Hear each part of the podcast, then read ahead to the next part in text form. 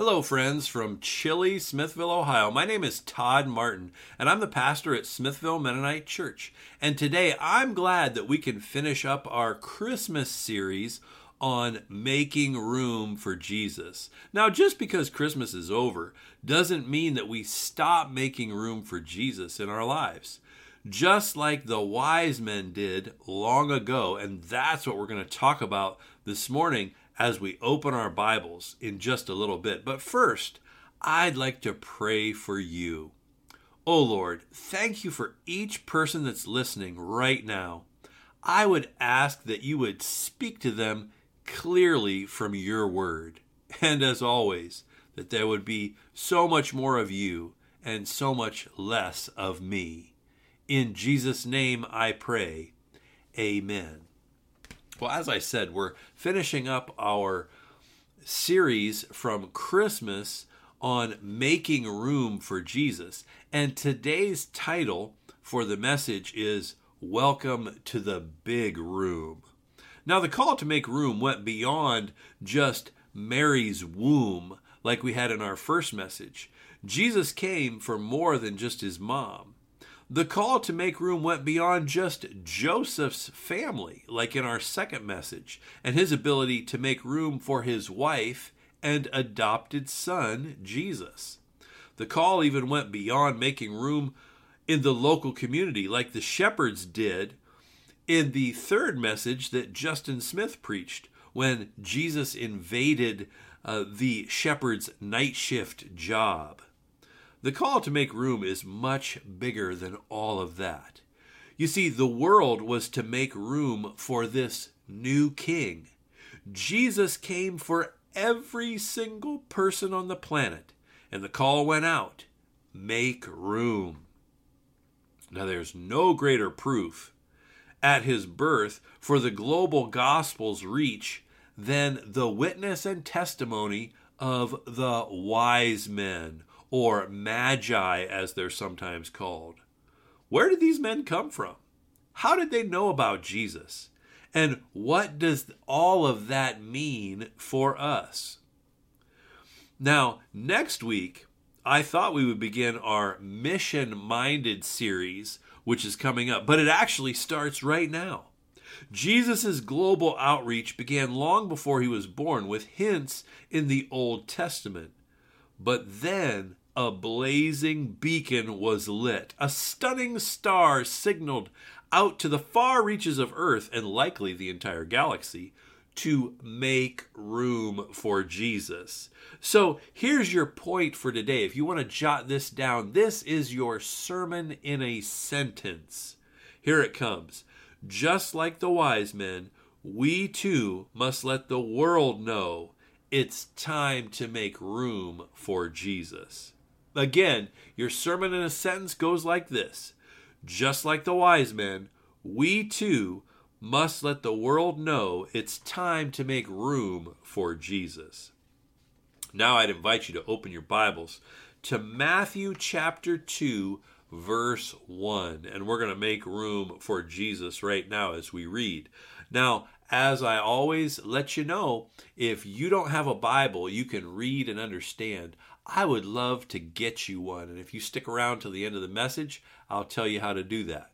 If you don't have a Bible right at the moment, it's okay. I'm going to be reading the text, but I love it when God's people can read along with me. So I'm in Matthew chapter 2, verse 1. After Jesus was born in Bethlehem in Judea, during the time of King Herod, Magi from the east came to Jerusalem and asked, Where is the one who's been born King of the Jews? We saw his star in the east and have come to worship him. What I hope you catch from verses 1 and 2 of Matthew chapter 2 is simply this the gospel is global. The gospel is global. Then I would just ask the question how else would you know about the gospel? The wise men are amazing examples of folks who not only made room, but made a journey to Jesus. You see, they expanded their room. They went out of their way to get to the room where Jesus was.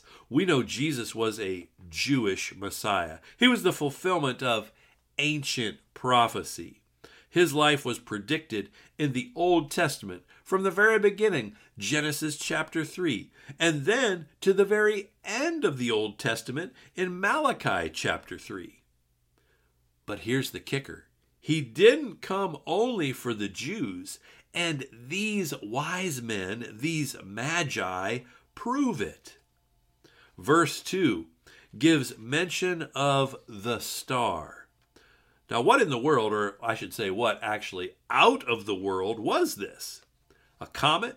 Saturn and Jupiter converging? Perhaps a supernova? There are many theories about what the star was. Now, we don't know its form as much as its function. And what function is that? Well, it was to guide people from far away to Jesus. Global outreach for Jesus started even before he was born. Long before the internet, radio, airplanes, or even tall ships, God was sending his message to those who were needing and looking for him around the world. And he still does it today. Friends, we could just stop right here and talk for a long time about the reality that the gospel is global. Can you imagine if the disciples looked around after Jesus ascended and said, Well, this has all gone far enough. Let's just keep this good news right here in Galilee. Let's just settle down and quiet down and keep the good news to ourselves. Not only would have the church died, but humanity at large would have remained lost. But you see, they didn't do that. The global impact of Jesus and his church for good is undeniable. Now, I know today many will say otherwise, that Jesus was no big deal or even a bad deal for humanity because revisionist history is nothing new. But any serious student of history knows better. The gospel has been good for humanity. Now, there's a whole other sermon in there, but I need to stay right here. Now, that is only half the story. Jesus also gave the world the invitation to salvation and eternal life. When Jesus came and did what he did by dying for our sins and rising again from the dead, hell was actually ransacked. Jesus made a way for all people of this world to get to heaven. This is shockingly good news to humanity. And that is for a humanity that is scared of and to death. To imagine that we no longer need to fear death, to imagine that God actually loves us and that we can be forgiven and go to heaven. And yes, that it's for everyone on this planet. We forget this was not the dominant message of the ancient world. No, in the ancient world, the gods were mad at you, and there was nothing you could do about it. In fact, even reading the Old Testament, I affectionately call the Old Testament the bad news because you can't have good news without bad news. You can get a real sense that God is angry with people. But then, here comes the wise men. Here comes the Magi, looking for a new king, by which God will do a new thing in the world. You see, these wise men came looking for some global good news. Now, we sit here almost halfway around the world from where Jesus was born. We only know the name of Jesus because the global gospel is a reality that someone brought us the good news they found, and we should be eternally thankful. How else would we know? Now, this makes us ask who should we be telling about this global good news? But, friends, I need to show you the other side of the coin because there will be and there was then resistance to this good news. Check it out. I'm again I'm in Matthew chapter 2 verse 3 is where we'll pick up. When King Herod heard this, he was disturbed and all of Jerusalem with him. When he had called together all the people's chief priests and teachers of the law, he asked them where the Christ was to be born. In Bethlehem, in Judea, they replied, for this is what the prophet has written. But you, Bethlehem, in the land of Judah, are by no means least among the rulers of Judah. For out of you will come a ruler who will be the shepherd of my people Israel. Verse 7. Then Herod called the Magi secretly and found out from them the exact time the star had appeared. He sent them to Bethlehem and said, Go and make careful search for the child. As soon as you find him, report to me, that I too may go and worship him. Oh, friends, what I hope you catch from verses 3 through 8 is not everyone in our world wants to make room for Jesus then or now. Again, what I hope you catch from verses 3 through 8 not everyone in our world wants to make room for Jesus then or now. And then I would just ask you this challenging question Where do you see this today? And what should be done about it? Where do you see this today? That not everybody wants to make room for Jesus. And what should we do? There's always going to be resistance to Jesus. Focus on verse 3. Look at it really closely because the rest of it is just a ploy. Herod didn't want a global gospel, he didn't want any gospel at all. Friends, if you didn't notice, many secular powers of this world want nothing to do with Jesus but to stomp him out. They have no room for Jesus and want you to have no room either. In some ways, they understand Jesus better than we do. Herod knew a new king meant the old king would have to go. And that is still true today. He knew this was a threat to his kingdom, and he simply must find that threat and eliminate it. Jesus was going to make, I'm sorry, Herod was going to make no room for Jesus. In fact, he wanted to take room from these wise men and ultimately from Jesus himself. Now, if we expand verse 3 a little more, things get even sadder. Look at what it says all of Jerusalem was disturbed. We find that this meant the church folks too. Now, I'd like to believe that maybe these learned and religious fellows thought Herod had a serious spiritual awakening. Maybe they thought the old king was coming around and they wanted to help him, but you know, I really doubt it. We know that over the course of Jesus' life, the Jewish establishment, with a few wonderful exceptions, had it out for Jesus. They wanted to make no room for him either, and in the end, they wanted to make him a tomb, not a room.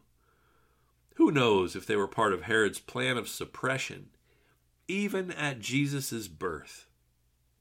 One thing we should always remember is that from the beginning, yes, even as a baby, there were those and there always will be those who want to make no room for Jesus. Whether it's the Freedom from Religion group protesting public nativities, or the ACLU suing schools for Christmas programs, don't let it rattle you. So, what should we do? Well, don't let the Christmas party poopers chill your love at Christmas or even now after Christmas. They are nothing new. Do good in spite of them. Love and give in spite of those that make no room for Jesus. Ready or not, room or not, Jesus has come and will keep coming into our world until the whole world knows.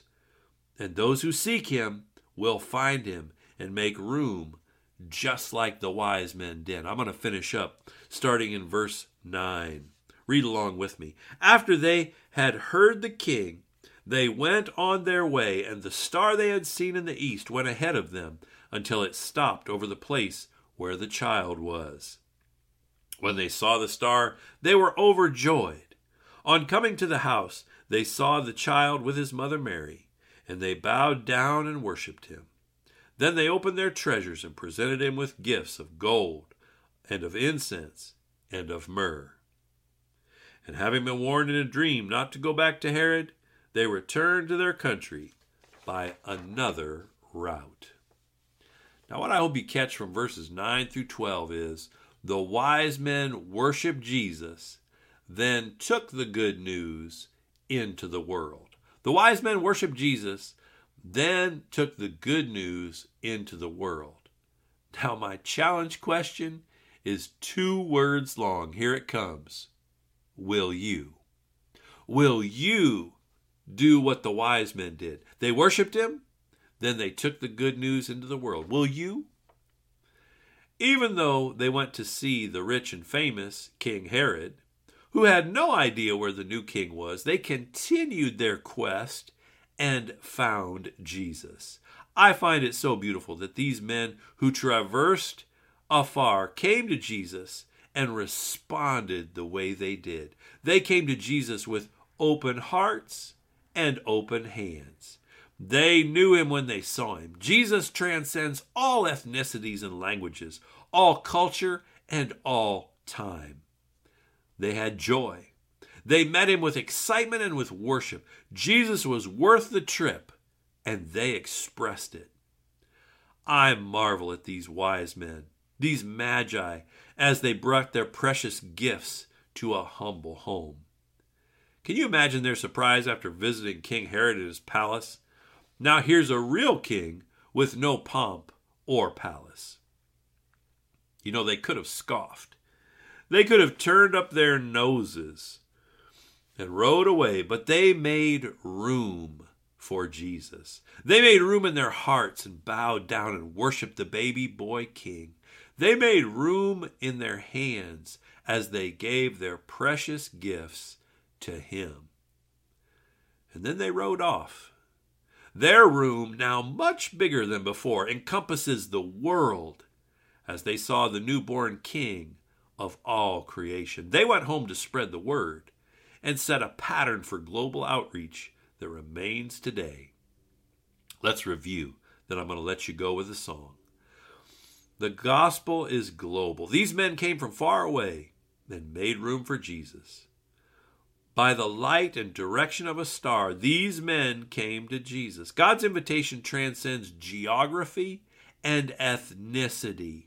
God is calling everyone to make room for the King. Do you believe that the gospel is for the globe? What are you doing about it? Oh, friend, I hope you will stick around for next week's series as we move into a missions focus. We're going to talk about what we need to be doing. And I'm so thrilled that my church is involved in missions in Mongolia and the Philippines and Papua New Guinea. Friend, where are you involved in global missions? If you want to learn more about it, let me know. But now, next, not everyone wants to make room for Jesus. We need to remember that. Simply put, there are Jesus haters out there just like Herod. There are those who don't want to make room, but rather want to take room for themselves. The global effort of reaching the world will always have resistance of some sort, but we must love through it, and we can, and keep going, just like the Magi did. Finally, we must make room for Jesus as we worship Him, giving Him our gifts, then going back to our part of the world that needs to know about Him and witness there. We do this every Sunday when we bring our tithes and offerings and worship Him together at our local church, ours, which is Smithville Mennonite. We follow in the footsteps of the wise men when we do it. But then we too are called back to where God has placed us to be a witness for Him the rest of the week. Now, we have only legends of what happened to the wise men, but most point to faithfulness to Jesus in life and even in their deaths. To this day, it is believed the wise men bones rest in a church in Germany. They are forever remembered for the time they spent with Jesus and the impact that he had on their lives and their witness. Oh, friends, may our lives respect, reflect the same joy and devotion to the global gospel of Jesus, even today. Let us pray. Oh, Lord, I just thank you so much that we have this witness of Scripture, that these wise men came from so far away to see you, Lord Jesus. Thank you that we too can join them in worship. Now, Lord, send us out into the world just like you did them with good news to share. Thank you, Lord Jesus. It's in your name that we pray. Amen. Well, thanks for listening today. And I want you to know that if you need a Bible or just someone to pray with, let me know. You can reach out to me, Todd Martin, at Smithville Mennonite Church through our office phone, which is 330 669 3601. Again, that number is 330 669 3601. Or you can just Google us, Smithville Mennonite Church, and contact me through our website. Either way, I would love to hear from you. And now, I'd like to leave you with a song that so beautifully goes with our Christmas theme of Make Room, and it's sung by the excellent band Casting Crowns. And of course, the song is titled Make Room. I hope you enjoy it and are blessed as you too make room for Jesus in this new year.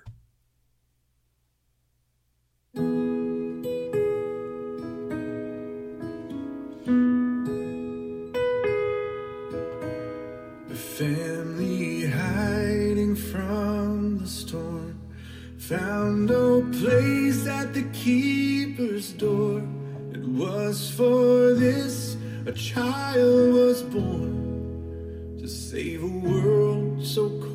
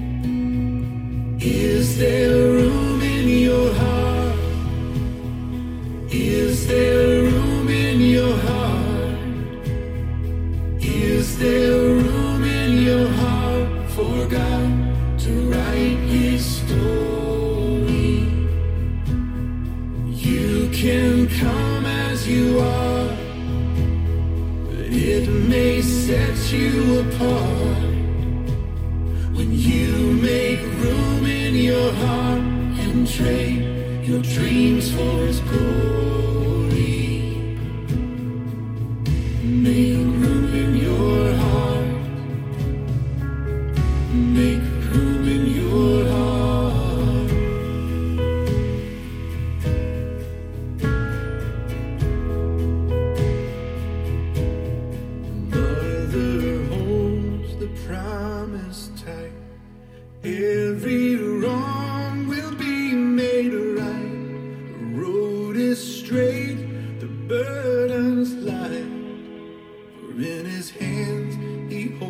Holds tomorrow.